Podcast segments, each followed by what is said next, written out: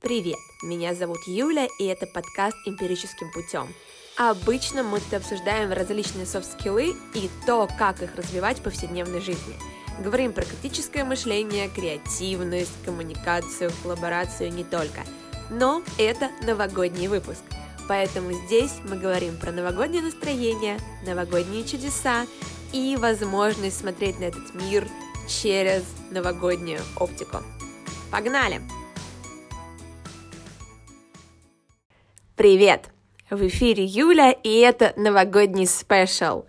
В этом выпуске я хочу рассказать историю о маленьком новогоднем, ну точнее рождественском чуде. И, может быть, немножко поднять вам новогоднее настроение.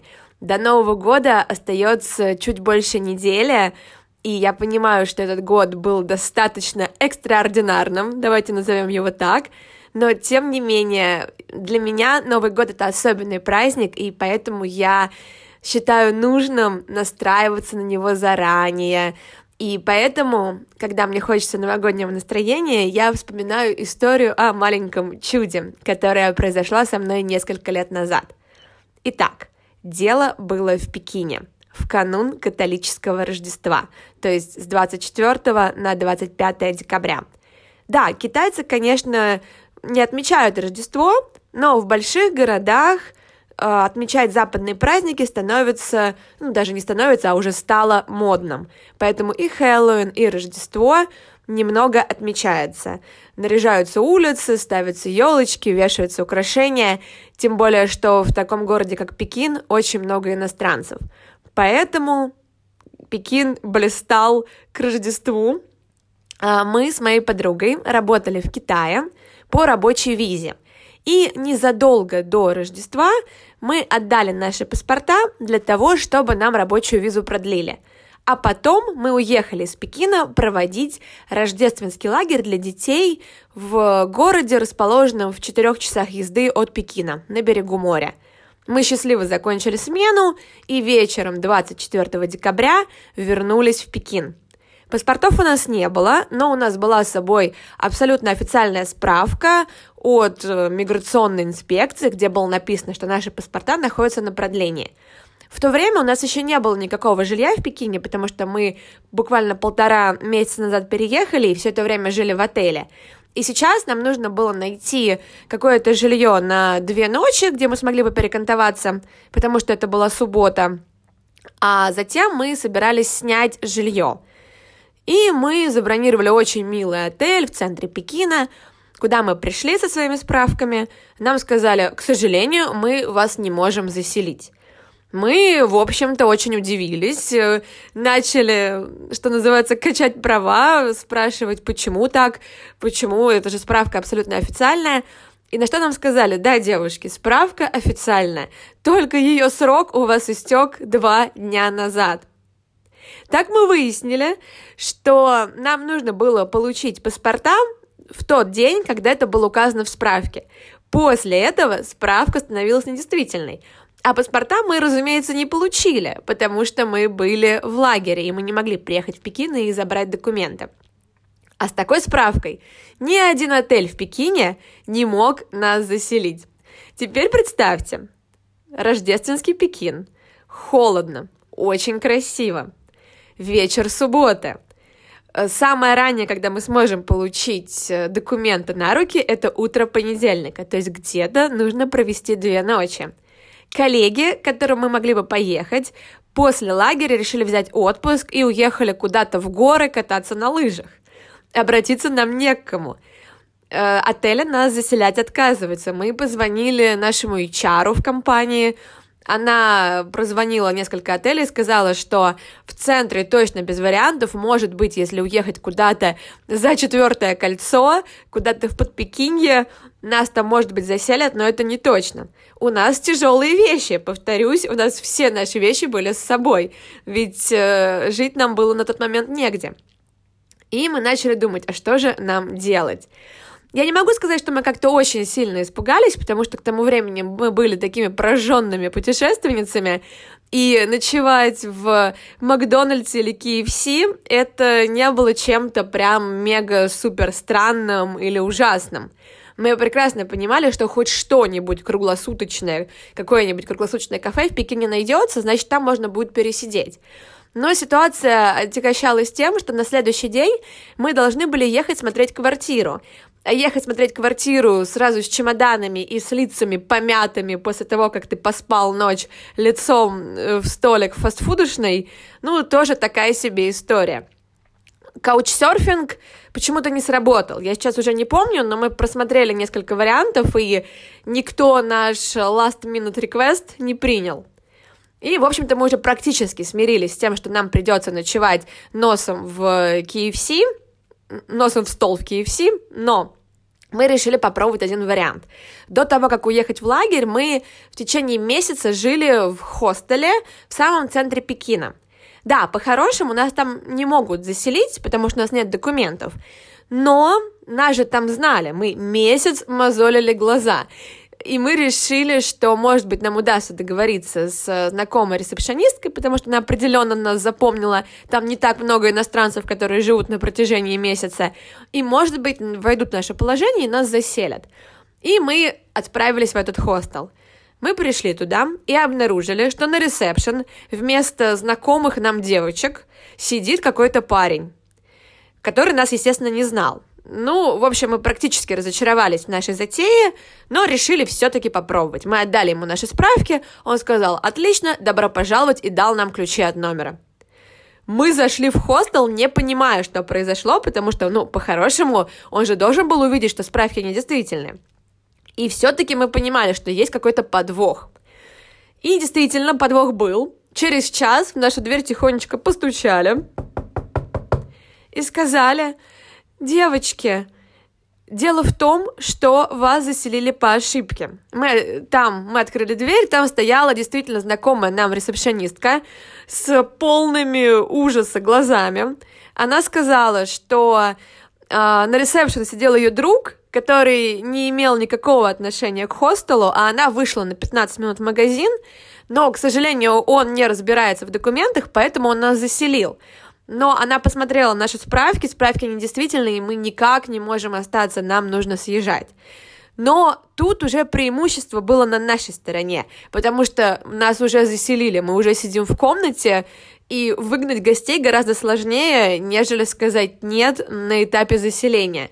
Поэтому мы включили мимимишных котиков, и упросили ее нас оставить, со словами, что мы будем приходить только ночевать, что никаких проблем не возникнет, мы тихонечко пройдем, нас никто не заметит, что уже в понедельник у нас будут документы. И только потому, что нас этот парень заселил по ошибке, мы получили жилье. Иначе бы, если бы нас встретил человек, который разбирался в том, как заселять гостей, нас с большими бы извинениями, но развернули прямо на пороге. И если бы, в чем чудо-то, если бы мы пришли на 15 минут раньше или на 15 минут позже, мы бы встретились с ресепшонисткой, которая нас бы не заселила. А мы пришли вот в те 15 минут, когда она куда-то отошла и попросила какого-то своего друга посидеть на ресепшн. И я помню, что это было какое-то глобальное воодушевление, потому что от стадии отчаяния, что, о господи, мы будем сейчас без документов, с просроченными справками, если кто-то проверит, мы тут вообще нелегально, и мы будем сидеть, спать в KFC носом в столик, следующий день где-то мерзнуть с чемоданами, а в Пекине в декабре холодно, э, черт знает как заселяться потом в эту квартиру, ведь хозяин квартиры тоже может захотеть проверить документы. И потом в понедельник, после двух дней на улице, поедем абсолютно помятые в офис и забирать эти документы. И потом вот это вот ощущение, что, ну, какое-то чудо произошло, это абсолютное новогоднее рождественское чудо. Это нас очень воодушевило. Кстати, так вышло, что ну, мы полтора месяца на тот момент жили в Пекине, и Пекин нас на прочность проверял только так. Эта ситуация стала переломной в наших отношениях с Пекином, потому что после этого наши дела в Пекине резко пошли в гору. Такое чувство, что город нас проверял всячески, хотел, может быть, прогнать, но понял, что мы стойкие оловянные солдатики и не сдаемся. Так о чем эта история? Кто-то скажет, что это просто совпадение. Господи, да вам просто повезло, что вы пришли туда именно в эти 15 минут. Кто-то скажет, что это теория вероятности и подведет прочую научную базу. Кто-то, например, я, скажет, что это новогодняя, ну окей, рождественская. Ну, у меня просто нет какой-то эмоциональной связи с католическим Рождеством, поэтому я говорю, что это новогодняя. Но кто-то скажет, что это чудо. И на самом деле каждый будет прав, потому что все зависит от оптики, через которую мы смотрим на этот мир. И в этой ситуации я выбираю оптику чуда. Я считаю, что это моя маленькая новогодняя чудесная история. И на самом деле, мне кажется, что абсолютно все это вопрос нашего отношения и э, действительно той оптики, через которую мы выбираем смотреть на то, что происходит, и на этот мир, и на наше мироощущение. И применительно к Новому году я чувствую это особенно остро – я прекрасно понимаю, что то самое пресловутое новогоднее настроение, оно всецело в моих руках. Я могу ходить и говорить о том, что все дно, куча дел, и вообще как-то непонятно этот год заканчивается, да и год был какой-то непонятный, и вообще все достаточно ужасно. Или я могу искать какие-то плюсы в том, что происходит. Я могу сама себе это новогоднее ощущение создавать. Почему для меня это важно? Конечно, Новый год — это просто дата, но, как я говорила в предыдущем подкасте, она для меня необычная дата, это некая веха, и мне удобно, мне удобно подводить итоги года, чтобы оглянуться на прошедшие 365 или 366 в нашем случае дней. Мне удобно ставить цель на Новый год. Это такая точка сверки, чтобы посмотреть, а куда ты идешь, а нравится ли тебе то, как ты туда идешь, и не нужно ли тебе сменить вектор. И кому-то удобнее такую точку сверки иметь в сентябре, кому-то удобно летом, а мне вот удобно под Новый год. Что касается новогоднего настроения, я считаю, что это вот то самое светлое ощущение ожидания праздника, э, радость, улыбки и такое легкое ожидание чудес, ну просто фоном базовое, для меня, конечно, гораздо важнее, чем само отмечание Нового года. Ведь, в конце концов, сам Новый год — это просто одна ночь, когда происходит, ну, что-то прикольное, возможно, вы встречаетесь с друзьями, загадываете желания, гуляете в каких-то интересных местах, но, тем не менее, это всего лишь одна ночь. А новогоднее настроение помогает мне продлить сам праздник и растянуть этот праздник до двух недель, например, потому что уже с середины декабря я выбираю смотреть на этот мир через новогоднюю оптику. А говорю я о том, что на одни и те же вещи можно смотреть из разных позиций. Например, можно говорить, о боже, у меня так мало денег, а всем нужно купить подарки. Или подумать об этом как о челлендже. Да, у тебя мало денег, но ты же хочешь порадовать людей, правильно? Ты же хочешь купить подарки не ради галочки, ну, скорее всего, я надеюсь, а потому что ты хочешь кого-то порадовать. Ну, можно отнестись к этому как к челленджу и подумать, да, у меня действительно мало денег, но я хочу порадовать людей, а как я могу их порадовать? Что я могу сделать приятного, какой сюрприз я могу сделать для того, чтобы люди, которые мне дороги, улыбнулись? Вы удивитесь, но это может быть что-то практически бесплатное. Это может быть какой-то не знаю, сюрприз-квест с открытками по квартире, с заданиями и что-то, что оставит эмоцию, оставит воспоминания. И не обязательно это должен быть какой-то дорогой подарок. Это может быть а, может, кто-то может думать о том, что, о боже, надо покупать подарки, столько дел, все носятся с этим Новым годом, ужасно, все вот это вот нагнетает. Или подумать о том, что ну, да, у тебя сейчас много дел, но ты выбираешь подарки, чтобы люди, которые тебе дороги, улыбнулись. Может быть, у тебя не вызывает радости сам процесс покупки подарков, это нормально. Но разве у тебя не вызовет радости ощущение того, что человек, который тебе дорог, может быть, твои родственники, твои близкие, будут радоваться и улыбаться, потому что ты про них вспомнил и сделал для них что-то приятное. Можно думать о том, что все горит, и мы все горим, и мы все в аду. Это такое классическое ощущение конца декабря, когда очень много дел, которые нужно закрыть. Но можно сфокусироваться на том, что мы их действительно сейчас успеем закрыть, и потом хоть один день, но выбьем себе отдых на январские. К чему я это все говорю? К тому, что э, все в нашей жизни — это вопрос нашего восприятия. И если кажется, что вокруг все дно, тлен, все серое и ужасно, возможно, стоит поработать именно со своим восприятием. Почему я говорю об этом применительно к Новому году? Потому что мне кажется, что тут э, это самый яркий пример. Конечно, это работает не только с Новым годом, это работает каждый день на ежедневной основе.